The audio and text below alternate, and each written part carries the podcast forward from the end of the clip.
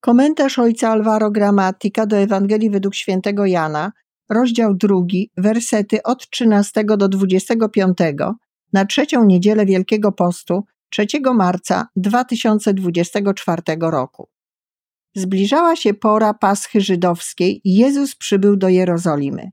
W świątyni zastał siedzących za stołami bankierów oraz tych, którzy sprzedawali woły, baranki i gołębie. Wówczas sporządziwszy sobie bicz ze sznurów, powypędzał wszystkich ze świątyni. Także baranki i woły porozrzucał monety bankierów, a stoły powywracał. Do tych zaś, którzy sprzedawali gołębie, rzekł: Zabierzcie to stąd i z domu mego ojca nie róbcie targowiska. Uczniowie jego przypomnieli sobie, że napisano: Gorliwość o dom twój pochłonie mnie. W odpowiedzi zaś na to Żydzi rzekli do niego: Jakim znakiem wykażesz się wobec nas, skoro takie rzeczy czynisz? Jezus dał im taką odpowiedź: Zbóżcie tę świątynię, a ja w trzy dni wzniosę ją na nowo. Powiedzieli do niego Żydzi: Czterdzieści sześć lat budowano tę świątynię, a ty ją wzniesiesz w przeciągu trzech dni? On zaś mówił o świątyni swego ciała. Gdy zmartwychwstał, przypomnieli sobie uczniowie jego, że to powiedział i uwierzyli pismu i słowu, które wyrzekł Jezus.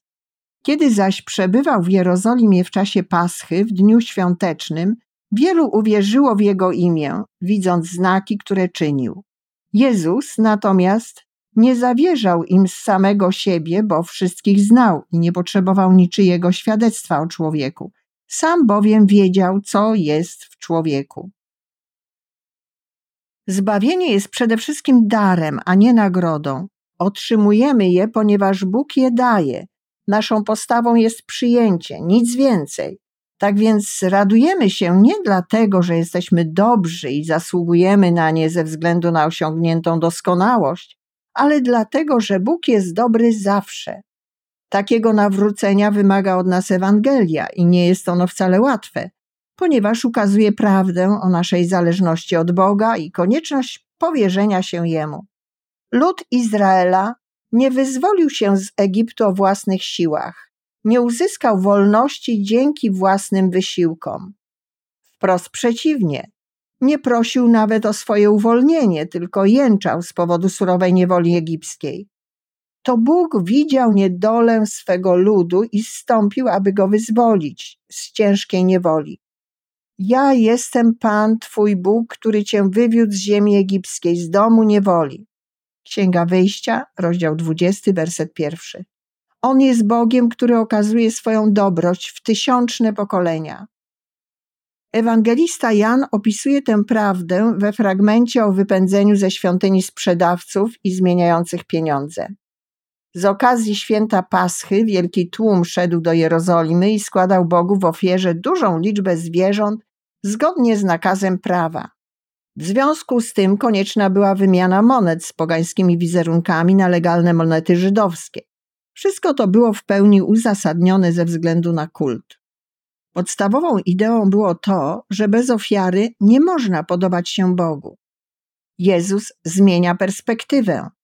Aby być w obecności Boga, nie trzeba już kupować ani wymieniać.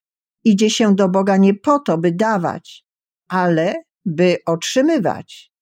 Do świątyni idzie się z pustymi rękami, aby przyjąć to, co Bóg dla nas przygotował, aby przyjąć zmartwychwstanie naszego życia.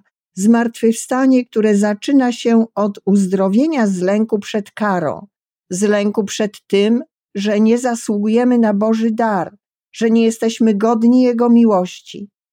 To właśnie w tej perspektywie możemy zrozumieć analogię między świątynią a ciałem Jezusa, którą on się posłużył, aby ogłosić zmartwychwstanie.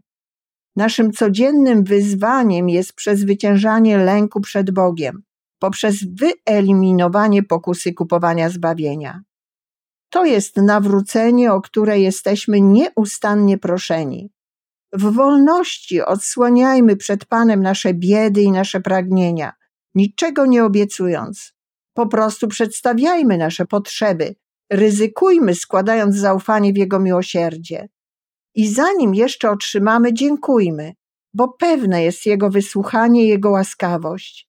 ten sposób otworzą się nasze oczy i zobaczymy błogosławieństwo, które jest nad nami. Wtedy będziemy mieć pokój i będziemy umieli się radować, ponieważ Bóg jest dobry dla każdego i zawsze.